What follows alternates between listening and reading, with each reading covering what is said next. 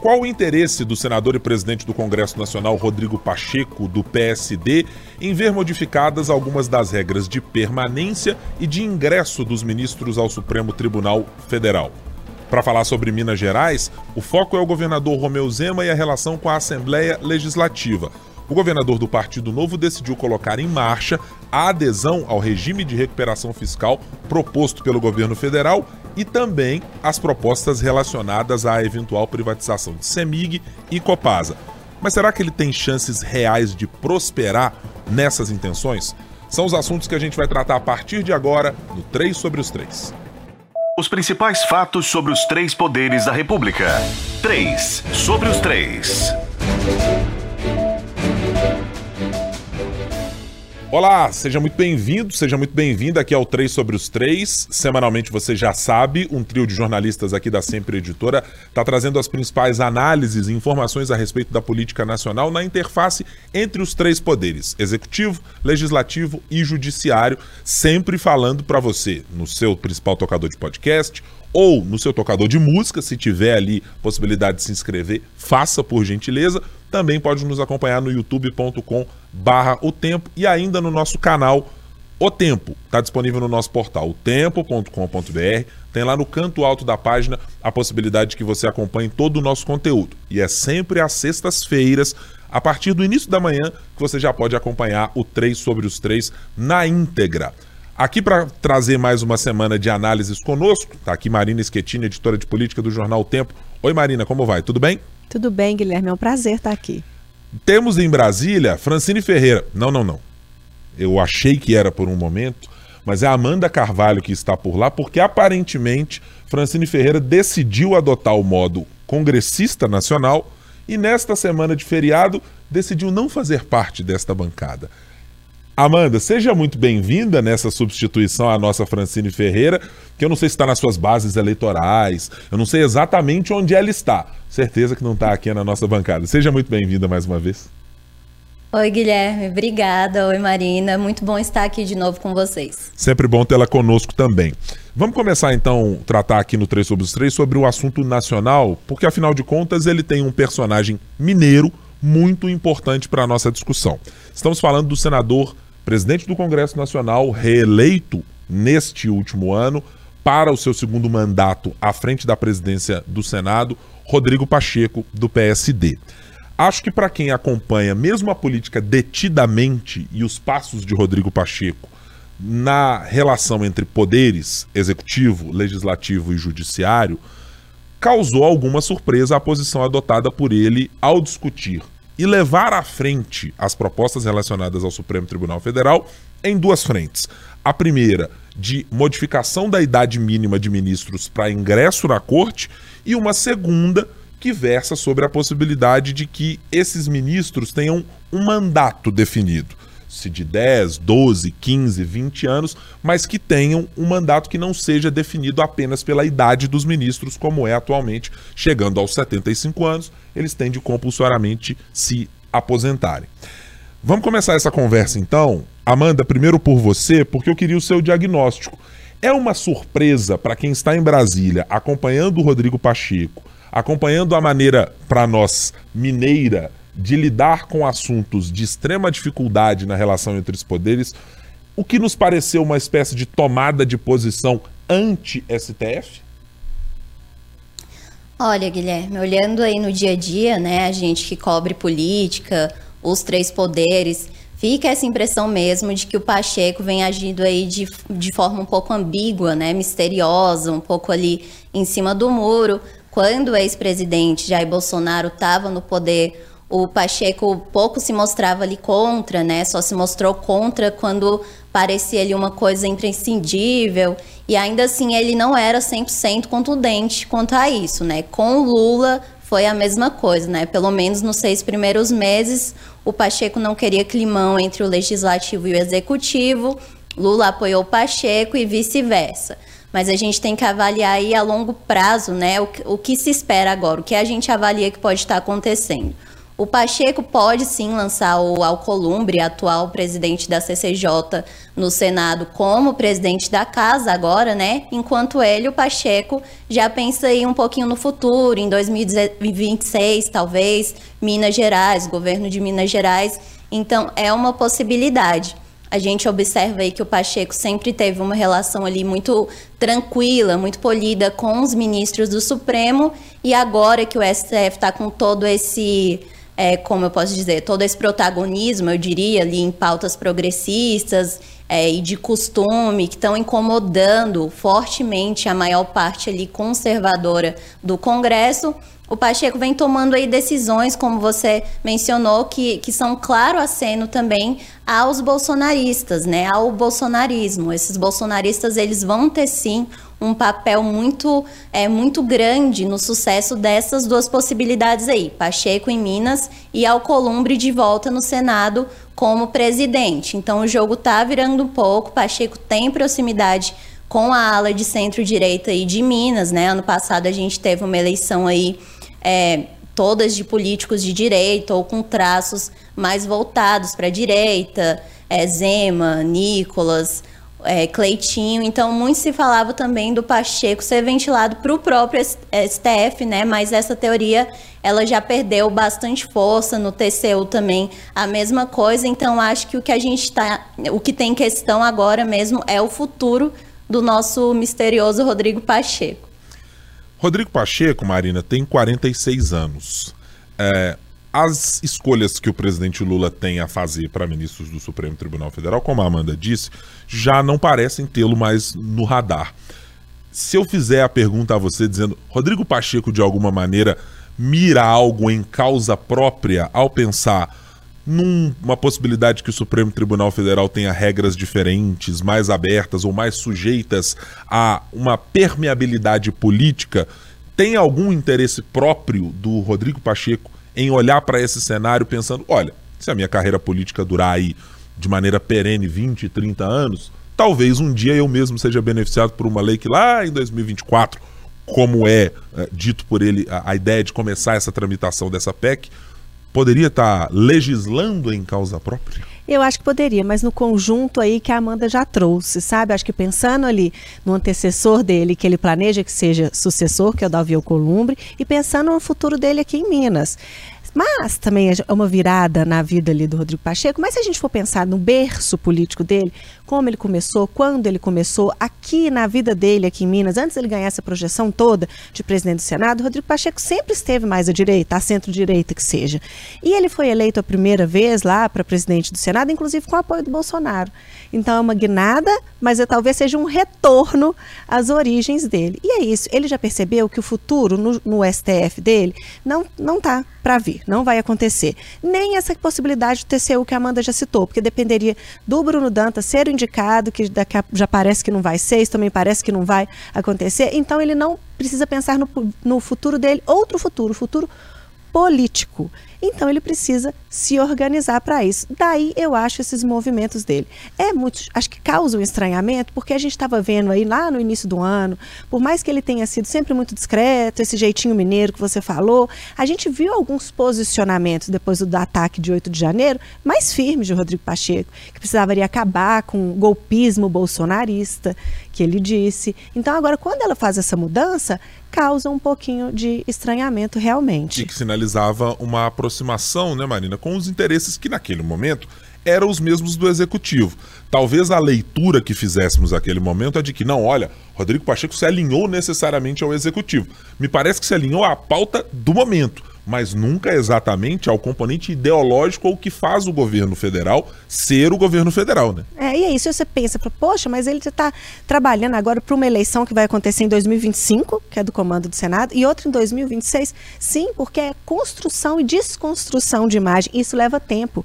Ele ficou realmente com essa peste de esquerdista aliado ao, ao governo Lula, ao Lula principalmente, e agora ele precisa desconstruir isso, porque ele já percebeu que ele vai precisar, tanto ele contra o Columbre, dos bolsonaristas, do pessoal da direita e até de uma direita mais conservadora e mais radical quando a gente pensa aqui em Minas também. É isso também que a Amanda falou super bem. Se a gente for olhar quem foi eleito aqui em 2022, já dá uma ideia da gente entender que tipo de eleitor a gente tem aqui, com quem que ele vai precisar conversar. E ele precisa se descolar desse petismo, esquerda, lulismo, o que seja, que acabou ficando pregado nele aí, né? Ele foi alvo de muitas críticas de bolsonaristas, do pessoal de direita, extrema direita.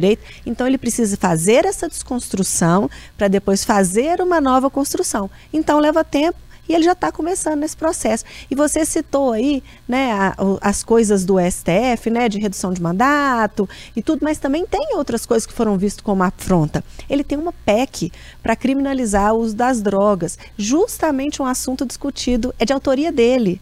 Né? Então, assim, é, personifica muito o embate. Né? Ele colocou para votar ali, aprovou rapidinho, e é claro que ele tem uma participação nessa votação, o marco temporal das terras indígenas. Então, são muitos sinais para não ser um movimento, para ser só uma coincidência. Eu acho que existe um personagem que talvez sirva de exemplo ou seja fornecedor de alguns indícios do que pode acontecer com quem não mantém esse equilíbrio fino entre oposição e base quando está no Congresso, em especial na posição de presidente. Se chama Rodrigo Maia. As dificuldades que ele enfrentou politicamente por ter feito um anteparo ao presidente Jair Bolsonaro à época no comando do país e ao modelo que gostaria de ser implantado pelo governo, que foi depois adotado por Arthur Lira de orçamento secreto, tratoraço quando as matérias chegassem ao Congresso, custou a ele muito caro custou inclusive a inviabilização completa da sua participação política para concorrer a um novo mandato, ou para pelo menos manter algum espólio que garantisse a Rodrigo Maia estar no Congresso de uma maneira que me parece que Rodrigo Pacheco gostaria de ter.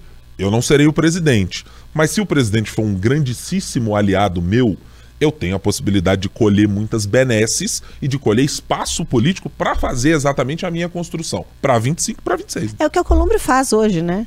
O Alcolumbre continua, ele está na presidência ali da CCJ, mas ele participa de todas as decisões. E é impossível a gente pensar no Rodrigo Maia com aquele poder que ele teve, talvez tenha inaugurado aí, né, a era dos superpoderosos, super envolvidos em todos os assuntos, participantes, com super influência em tudo, dos presidentes da Câmara. E você vê o que ele era e o que acabou virando o futuro político dele, talvez seja exatamente isso que o, o Rodrigo Pacheco tenta evitar. É, eu para preparar aqui a minha fala fala nesse, nessa conversa sobre o Rodrigo Pacheco, eu quis tentar mergulhar um pouco mais nas premissas que estão adotadas no discurso de Rodrigo Pacheco quando trata especificamente dessas mudanças do Supremo Tribunal Federal. E tem duas coisas que me chamam muito a atenção na fala de Pacheco. A primeira delas é essa história de que o judiciário não deveria se meter em marco temporal, não deveria se meter em lei relativa a aborto, não deveria se meter na lei antidrogas, que eu acho que ela parte de uma premissa que é equivocada. É, não quer dizer que o Congresso não seja a casa principal a criar legislação, a modificar uma legislação.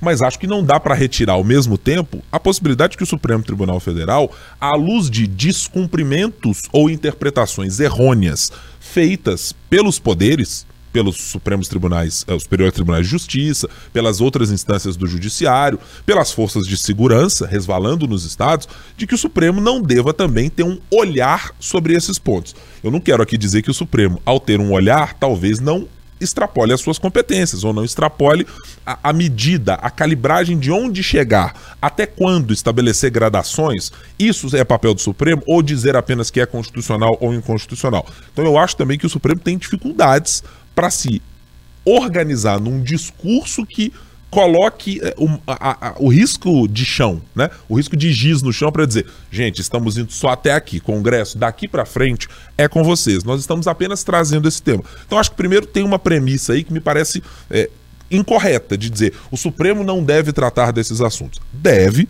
mas deve tratar circunscrito àquilo que lhe cabe. E não me parece que em alguns desses casos seja exatamente essa ideia de o Supremo está legislando, criando uma legislação nova. Não, está olhando apenas para algumas condições objetivas que tem, é, no caso, por exemplo, da lei antidrogas, está muito evidente que tentou se levar a discussão para, olha, vai liberar geral as drogas. Não se trata absolutamente disso. É, são questões diferentes. Penalizar é uma coisa, liberação é outra, a, a, calibragem do que é a punição é uma terceira coisa. Então são coisas completamente diferentes.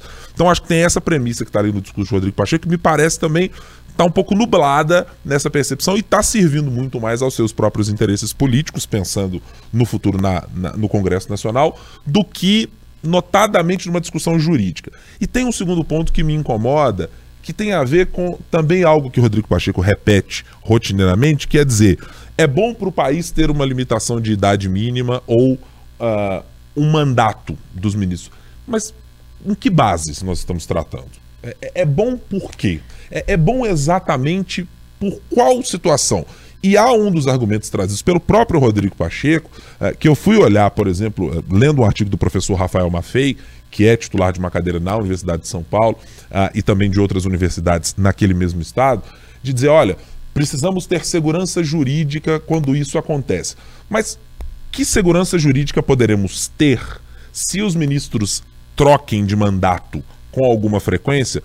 Podemos garantir que os ministros não querão não quererão revisitar as decisões que foram dadas por ministros anteriores, e aí a gente não pode ter uma bola de neve de cada ministro que entra quer revisar uma legislação, porque eu acho que é uma discussão mais profunda. Isso haverá limitação? De que maneira isso vai ser feito? Por que, que o mandato é exatamente positivo? Eu não tenho essas respostas e não tenho essa certeza, mas me parece que a discussão está muito incipiente para ter certezas absolutas de que uma mudança nessa ordem é uma mudança para melhor. Mas eu, eu acho que é meio isso mesmo, assim, que você está falando. Porque a ideia aqui não é discutir. Eu acho que nenhum de nós três aqui está dizendo que não precisa haver mudança no Supremo. Uhum. Tá? É pela, serem discutidas essas mudanças, eu acho que a gente tem que poder discutir tudo o tempo inteiro, se for feito de uma maneira séria, com argumento, com embasamento. Mas o jeito que as coisas são colocadas, como é tudo ganha publicidade, como que elas são discutidas, o momento, tudo junto, misturado. Você põe lá uma proposta para mudar a regra para o Supremo, para tirar poder, aí depois você coloca lá um monte de coisa para votar, que é votada ali com 40 segundos, um trem que é difícil demais ver, umas tramitações recorde, tudo junto assim tem muita cara de um recado, muito mais do que uma discussão. O que se quer aqui, ao meu ver, é jogar para a galera. Porque esse assunto, combater o STF, é um assunto muito popular, se atinge uma camada ali de eleitor muito grande. Então é muito menos o que faz sentido, que tenha embasamento, que pode realmente trazer uma mudança positiva para o judiciário, para o país de uma maneira como todo, e muito mais o que, que é fácil de eu embalar e colocar ali para o meu eleitor comprar. Então acho que é muito mais isso. Ô, ô Amanda, queria te perguntar: é, você também enxerga de alguma maneira esse assodamento na discussão como uma espécie de recado em duas frentes ao próprio Supremo Tribunal Federal para estabelecer ali um, um, marco para o novo presidente do Supremo, Luiz Roberto Alves, e dizer: presidente, olha só, discutamos, mas é só até aqui. E ao mesmo tempo, um recado para sua potencial base numa disputa eleitoral para ter um candidato seu eleito no ano que vem desse grupo de parlamentares, eu fui inclusive consultar, são 22 frentes parlamentares que fizeram posicionamentos de dizer: nós estamos aqui a favor de uma proposta que limite poderes do Supremo.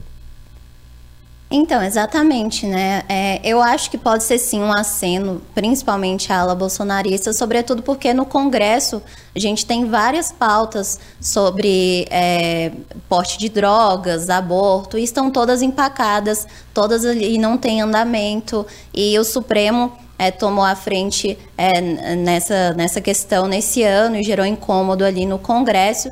Então, são coisas ali que, que estão em andamento no Congresso, mas nunca vão para frente. Então, eu acho que nesse caso pode ser sim um aceno do Pacheco, a ala ali bolsonarista, porque, como a Marina disse, essa pauta de que o Supremo está legislando, que o Supremo quer tomar o controle e definir o rumo do país, é uma pauta antiga, é uma coisa ali que já vinha é, desde muito, muito antes, né? Ali já no governo Bolsonaro também era uma pauta que o ex-presidente batia muito na tecla. Então eu acho que sou assim nesse momento como como um aceno a essa ala.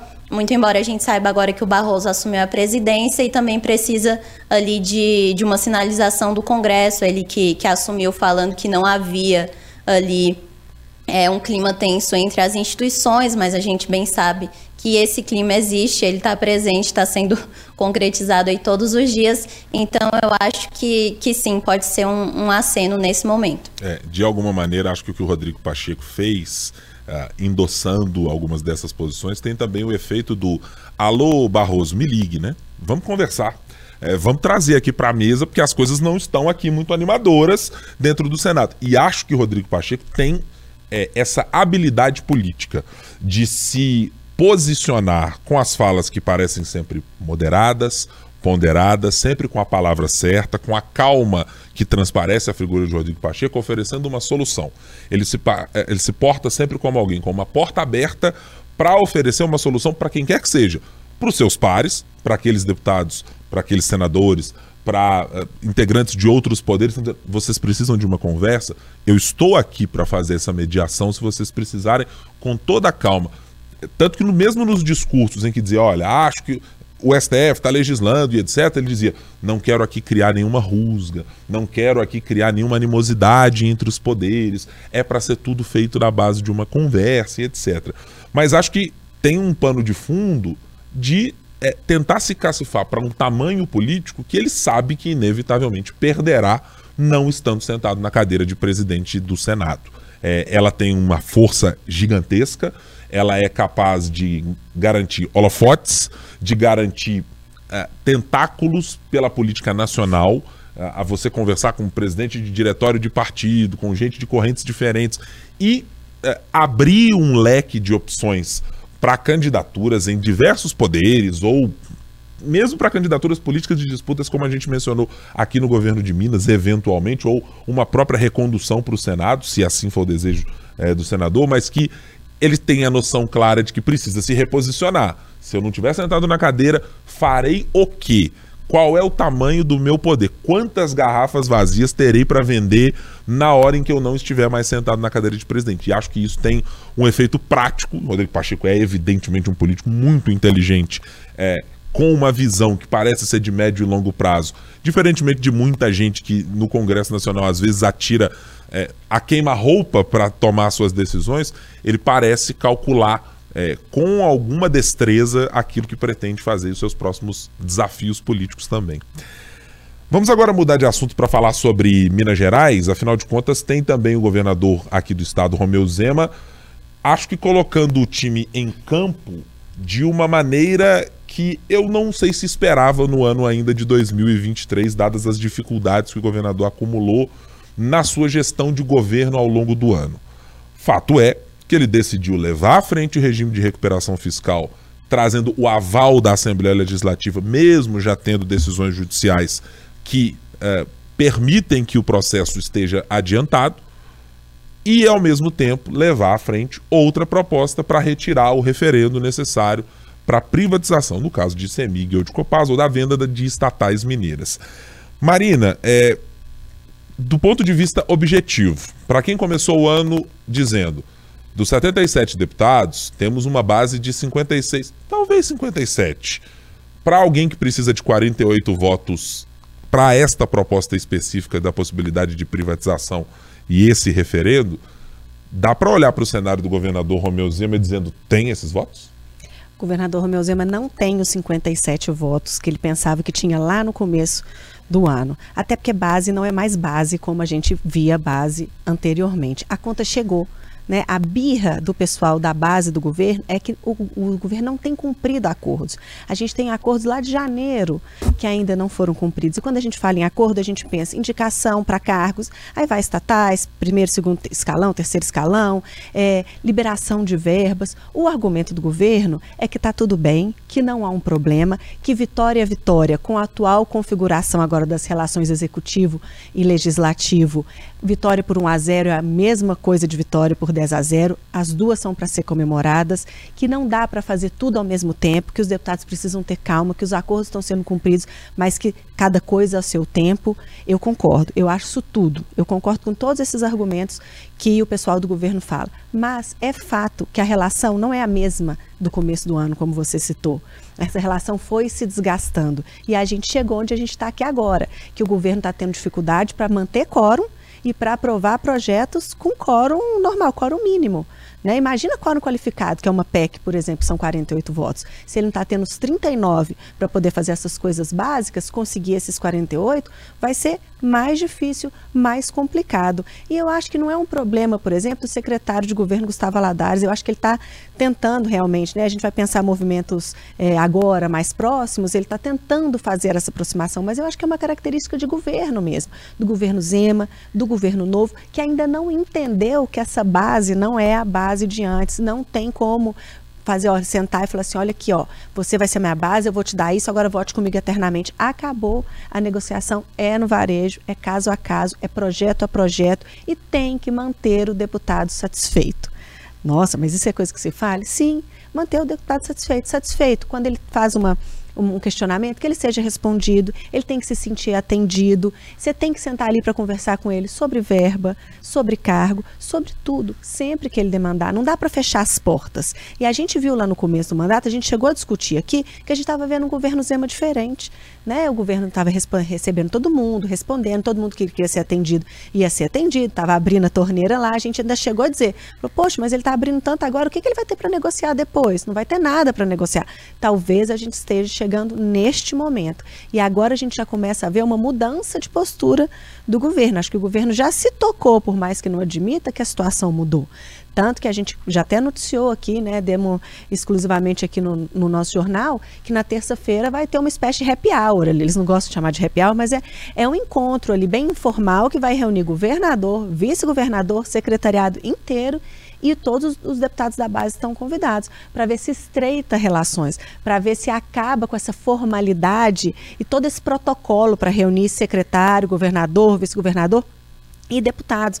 É mais uma tentativa ali do Gustavo Haddad de dizer, olha, essa relação do jeito que está não vai para frente, não vai andar. Eu acho muito ousadia e acho que o governo tentar achar que não vai precisar dos deputados. E acho que o governo continua errando, apesar de já estar tá começando esse movimento de tentar aproximar os deputados. Como você citou aí, a tramitação do RRF. O governo podia ter evitado mais um desgaste, e um desgaste público. Teve que ter o presidente da Assembleia, o Tadeuzinho, de convocar uma entrevista ali, dar uma coletiva, dizer, olha, está aqui, recebemos o projeto, mas ele só vai começar a tramitar quando o governo fizer uma coisa que está prevista em lei que é mandar para a gente o plano de recuperação fiscal. Aí isso passa para um deputado, na cabeça de um deputado, isso é um desrespeito, é uma falta de consideração, o governo não me leva a sério. O Eu vou assinar acha, papel em branco, é, né? O governo acha que não precisa de mim, agora ele vai ver. Causei esse tipo de reação. E como o governo está errado, ele, inclusive que é previsto em lei, ele tem que correr e dizer, não, não, ótimo, a gente vai mandar na segunda-feira o projeto. Então tem que abaixar a cabeça e dizer, vocês estavam certos, publicamente. Podia ter evitado, como podia ter evitado tantos outros. Eu concordo muito objetivamente com você, Marina, neste caso de que é, acho que é uma simplificação grosseira a gente atribuir, por exemplo, um problema especificamente a somente um nome na Secretaria de Governo. Porque, vejamos, o governador Romeu Zema já fez acenos, e a gente lembra no começo do ano, de reuniões com os parlamentares, é, é, tete a tete. O governador entrando em campo para dizer: estou aqui para ouvir as demandas de vocês e participar. É na sua cidade que você precisa? Eu irei. É no município em que a gente vai anunciar e o senhor quer estar ao meu lado, senhor deputado, senhora deputada? Eu estarei. Depois, com o Igoreto, que sempre foi tido pelos parlamentares eu acho que é raríssimo eu encontrar das pessoas com as quais a gente conversa aqui no Café com Política ou em outras conversas, alguém que dissesse que não gostasse do secretário de governo. Muito antes, pelo contrário, era sempre dizer: olha, é uma pessoa cordial, a gente adora, tem um bom tratamento, mas negociações políticas são uma coisa, a, a conversa do dia a dia é outra. O vice-governador Matheus Simões, até a chegada de Gustavo Valadares para o CAP, também entrou a campo, chamou os deputados em uma reunião para tentar fazer é, algum elan entre eles e dizer: olha, eu gostaria de contar com os senhores, nós vamos cumprir tudo o que foi pedido. É, chegou a fazer críticas públicas à oposição, de dizer: olha, a gente cumpriu acordos, a gente fez, eu não sei mais o que eu posso fazer para a oposição, é, para dizer que nós estamos aqui querendo conversar, ouvi-los e trazer tudo. O mesmo caso vale para o secretário Gustavo Valadares. Não há quem na Assembleia Legislativa tenha um senão para dizer do ponto de vista da relação como é uma figura absolutamente afável, que é alguém com um trato político fino, com uma experiência de Assembleia muito é, é, ligada a, aos meandros do que é ser um deputado, é saber exatamente onde aperta o calo na base eleitoral de um deputado. Mas é claramente esse diagnóstico que a Marina fez. Não é uma maneira mais de fazer uma base aliada bovina. Não é simplesmente abrir uma porteira, colocar do outro lado o objetivo final dizer passa todo mundo na porteira aí porque o governo chegou e está tocando todo mundo com a varinha. Isso a gente consegue ver nas câmaras municipais, a gente consegue ver no Congresso Nacional, a gente consegue ver na Assembleia Legislativa. É um fenômeno de mudança no presidencialismo de coalizão, na maneira que os parlamentares se enxergam e enxergam a sua relação com o Poder Executivo. Então, me parece que o governo Zema vai encontrar essas dificuldades até o seu último dia de governo, porque ela tem a ver, é, claro, em alguma medida, com o que o governo é capaz de garantir aos parlamentares, atender aos parlamentares e às suas demandas e no tamanho da promessa que é dada, olha, isto eu cumprirei ou isto eu não posso cumprir, é, é quase o quanto é capaz de dizer não, porque também dizer sim o tempo todo cria uma insatisfação na medida em que você não é atendido. Mas me parece muito evidente que é uma mudança de patamar de discussão. Os deputados hoje, e mesmo aqueles que a gente trata de perfis que são novatos na Assembleia, quase todos eles têm uma experiência de carreiras políticas ou nas prefeituras ou têm parentes políticos é, que já atuaram na Assembleia Legislativa, então ninguém chega ali verde para essa discussão. E sabe muito bem que, nas vésperas de um ano eleitoral, uma promessa feita por um governo, ela tem uma necessidade para o parlamentar. É de garantir que a sua base eleitoral esteja plenamente atendida, com a obra pronta, com um evento garantido em que ele e o governador estejam lá para dizer: isso aqui é fruto de emenda deste deputado, isso aqui é recurso enviado por este deputado, isso aqui é uma emenda que nós conseguimos junto ao DR, à Secretaria de Saúde, à Secretaria de Educação, ou o que quer que seja. Então me parece que é uma encruzilhada. O governo, ainda que tente sair dela uh, de uma maneira apenas de concessão, não vai conseguir. Talvez por isso, acho que essa informação que a Marina traz de, do, do converscote que está sendo planejado tenha muito a ver com uma nova possibilidade de se fazer política. Ou seja, se a gente entrega tudo que o deputado pede, onde mais podemos agradá-lo? Talvez seja no trato, talvez seja na relação interpessoal que esteja a chave para ter um, uma Assembleia Legislativa que garanta mais votos na proporção do que o governo Zema necessita. É, Amanda, essa acho que é uma dificuldade que todo mundo, país afora, tem, Brasília não é diferente, e o governador Romeu Zema está experimentando, ele que já foi novato na política até outro dia, está experimentando uma mudança que talvez ele não contasse com ela quando foi eleito. É isso, como vocês bem colocaram, né? Para manter uma base política ali firme, você tem, querendo ou não, que cumprir com as demandas que prometeu, né? Na minha avaliação, pelo que eu converso com vocês, com jornalistas de Minas Gerais, o Zema ele, ele tem pecado muito nisso, né? Em atrasar ali acordos feitos com a base. E a base política a gente sabe que é uma plantinha que você tem que regar ali sempre para ela não morrer. E não só em Minas, como você falou, Guilherme, mas aqui em Brasília também nada é esquecido, né? Os políticos têm ali uma agendinha onde eles anotam as promessas feitas dos acordos e como a Marina falou também, a conta chega e ela chega aí com, com juros, né? Como a gente está vendo nessa crise atual em Minas. Então a questão é como resolver isso agora, né? A gente já tem essa articulação aí para tentar harmonizar, mas me parece um desafio essa hora, especialmente quando há esse racha atual aí na base, na direita, no, no, geral, né? Os bastidores aqui falam muito sobre isso também, sobre essa postura do Zema de morde a sopra constante, de estar tá sempre ali incomodando mais de uma frente ao mesmo tempo. Então, é, gera atrito, né? Já está gerando atrito, a crise já se instalou, então a gente é, viu também muita tentativa do Zema de mitigar essa falta de articulação política ao longo desse mandato com nomeações, substituições. Então fica o desafio para amenizar esses desencontros, né? É realmente o desafio do Zema. É, e tem um componente adicional, né, Marina? O da política. Porque o governador Romeu Zema também colheu alguns dissabores quando se indispôs com uma base que não tinha exatamente uma coesão, porque quando a gente trata de deputados que têm um perfil muito mais ideológico, eles são movidos ora pela opinião pública, ora pela própria opinião e ora pelas circunstâncias de governo. É, tem uma variação de muito disso. Mas no episódio mais recente, que o governador é, mexeu ali, cutucou de alguma maneira o grupo mais próximo do bolsonarismo, é mais uma tacada em contrário que ele deu à sua própria base, que já não era estável com esses parlamentares. É, porque não é possível, eu acho que isso não é verdade, que ele não saiba a situação que ele enfrenta na Assembleia. É impossível que ele não saiba disso. Então ele vai ali e arruma outra confusão. O Zema, assim, ele, ele não pode ter 2026 na frente dele e esquecer que tem o resto aqui a ser feito. Até 2026 ele precisa manter a boa situação dele aqui no Estado. E ele depende, sim, muito da Assembleia.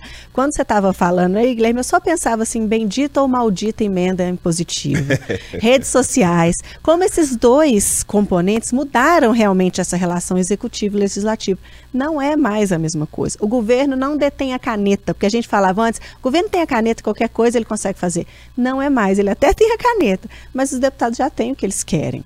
Eles, e o pior é que eles querem coisas bem menores do que o dinheiro, né? Eles querem essa presença que você falou, eles querem conseguir subir ali num palanque e falar que eles trouxeram tal obra, ter a foto com o governador. Então, eu acho impressionante que o Zema ainda continue cometendo esses erros. Não dá para colocar ali uma viseira ali, prestar atenção só em 2026 e não entender que isso é uma construção. Eu acho que ele comete vários outros erros também. Quando ele diminui o Nordeste do país, né? Quando ele caça essas brigas com quem já está mais ali do lado dele do que contra. Então acho que ele precisa prestar atenção nesse todo. É, e eu acho que também, Marina, há um descompasso claro sempre das expectativas. O, o governo que tem uma, acho que uma necessidade no caso do Partido Novo e pessoalmente do governador Romeu Zema e do seu vice, professor Matheus, de serem identificados como o governo de Minas que deu certo com a estampa, com o DNA e com a maneira de se fazer política do Partido Novo, é, tem à sua frente sempre uma fatura que me parece muito cara para ser cobrada. Para dizer, olha, se não der certo em Minas, o que será de nós? Como legenda, para dizer, olha, isso aqui é a nossa maneira de fazer política. E eu acho que neste caso, tanto o regime de recuperação fiscal quanto é, a proposta para a retirada do referendo para posteriormente levar a uma eventual privatização de Copasa e Semig, elas são muito caras para esta ideia, para esse componente ideológico, a maneira como o Partido Novo enxerga que deve ser feita uma administração do Estado brasileiro. Então, não ter a capacidade de entregar isso, eu acho que deve doer bastante nos integrantes da legenda de dizer, mas isso aqui é muito importante. Porque veja, perder ou sofrer uma derrota no ICMS de supérfluos, como a gente já teve, é claro que ela é uma derrota ruim, porque o governo precisava do caixa para eh, levá-lo ao o fundo de erradicação da miséria, que é um componente, inclusive eleitoral, importante para o governo Zema. Mas ela não é ideologicamente aquilo que o partido quer para si. Neste caso das duas propostas que chegaram para a Assembleia, essas não. Essas me parecem ter uma ligação umbilical com o que o Partido Novo quer projetar para o futuro e que a própria imagem do governador Romeu Zema quer projetar. Se você olha para o cenário de maneira geral, quem talvez tem algum tipo de competição nessa mesma ideia de, olha, vamos fazer concessões ou algo dessa natureza, talvez seja apenas o governador Eduardo Leite, do Rio Grande do Sul. Porque Tarcísio de Freitas faz, mas sabe fazer, me parece, alguma calibragem, ou tem alguma maneira de dizer, olha, isso aqui é importante, mas eu sou de um quadro é, é, fixo e que já trabalhou na estrutura burocrática, que entende como funciona, então que nem tudo pode ser resolvido dessa maneira. Mas acho que o governador não. O governador carrega essa necessidade de se dizer: eu tenho uma exclusividade de um jeito de fazer política que é do meu partido e que precisa ser colocado à prova e sair dessa gestão Zema 2 no pedestal. Porque do contrário, vai dizer-se: bom, o Partido Novo não sabe fazer política, o Partido Novo não negocia com os deputados, o Partido Novo é, não atende aquilo que a política necessita. E eu tenho certeza que não é isso o que o governador quer ter para si no futuro é o único governo do novo, né? E se for essa a intenção mesmo, não dá para ficar só no happy hour, precisa ter uma mudança de postura. Porque eu ouvi de um deputado, não, a gente não tem acordo, a gente ainda vai construir, mas olha, ainda tem muito tempo até o final do governo, a gente começa, deixa começar a tramitar e vai costurando para conseguir ali a PEC e o RRF. Mas esse argumento eu acho que é um argumento ruim, porque se a gente for pensar no próprio RRF, ele está lá na Assembleia para ser votado desde o primeiro ano do governo de Zema. Ele mandou esse projeto para lá em 2019. Então, não é porque tem muito tempo que vai conseguir aprovar, vai conseguir construir essa maioria ali que precisa para poder votar esses dois projetos. Eu acho que é um longo caminho. Do jeito que está, acho que esse é o pior momento desse segundo mandato do Zema. Em especial porque são projetos que resvalam diretamente nos servidores e se a gente pode olhar para uma espécie de microcosmo do que podem ser eh, os problemas que advenham disso, é só olhar para a privatização, a concessão do metrô e ver o quanto foi difícil para o governo lidar com os servidores que eram são servidores concursados e que fizeram manifestação, os próprios deputados que se colocaram em contrário, o governo federal que mostrou que não gostaria daquela proposta, ou seja, tem um, um, um balaio enorme de problemas que vem acoplado com essas propostas. Né? São impopulares, ano que vem a gente tem eleição, os deputados eles estão muito ligados às prefeituras, e quando você fala de tirar direito de servidor, de vender patrimônio que é do Estado, isso não é coisa que é fácil de você vender para o eleitor, até porque, olha, a gente vai ter que cortar aqui, mas pensando em sanear as contas. Isso é muito abstrato, é muito difícil de você transmitir isso para o eleitorado de maneira geral. E ano que vem é isso, ano que vem é eleição. Então é. não é uma boa hora para esses deputados apoiarem propostas assim. Acho que a palavra comunicação vai se tornar é, crucial para o governo Zema daqui para frente é, se firmar e conseguir sair da gestão Zema 2 de uma maneira mais sublime, né? Dizendo, olha, isso aqui é o modelo novo de se fazer política e assim conseguimos tocar um Estado com as contas combalidas, como é ainda o Estado de Minas Gerais. Chegamos ao fim aqui do nosso podcast, estamos nos aproximando, claro, uh, para os nossos momentos finais. Então vamos começar hoje, Marina Schettini, é, pela Amanda Carvalho, para fazer as honras da casa sobre no que deveremos prestar atenção na próxima semana.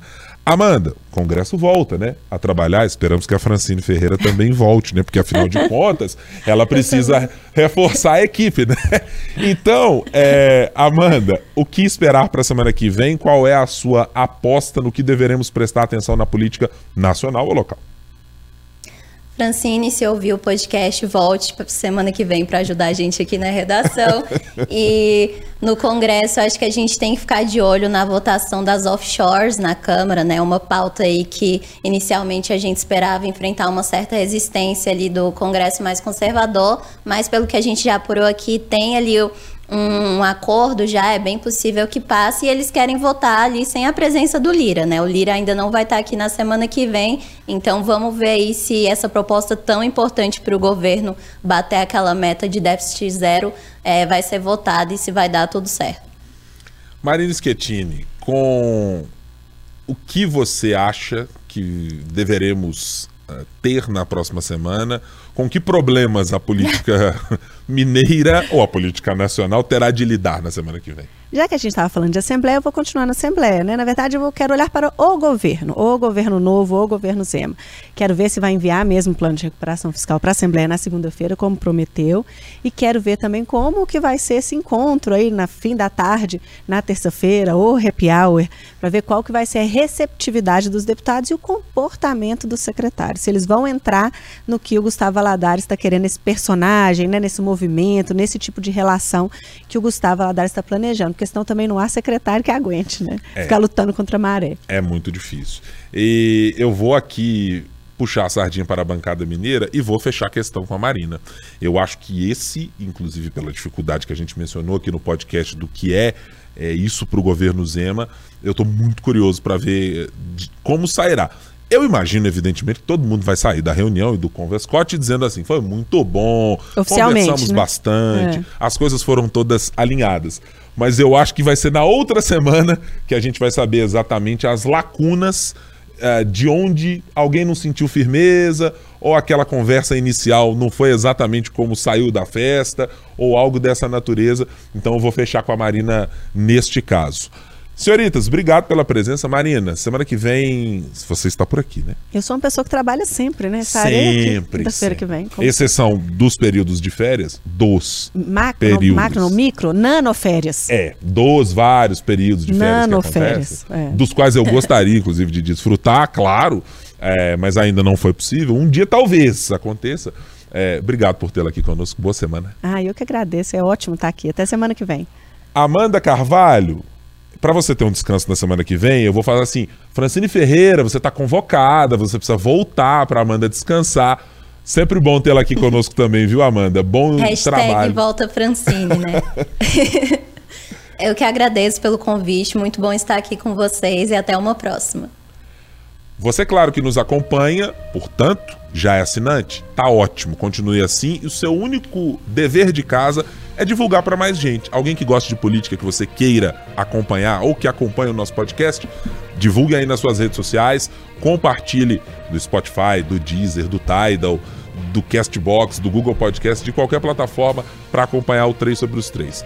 Obrigado pela sua companhia nesta semana. A gente volta na semana que vem com mais um novo assunto aqui abordando os três poderes da República. Muito obrigado pela companhia. Tchau, tchau.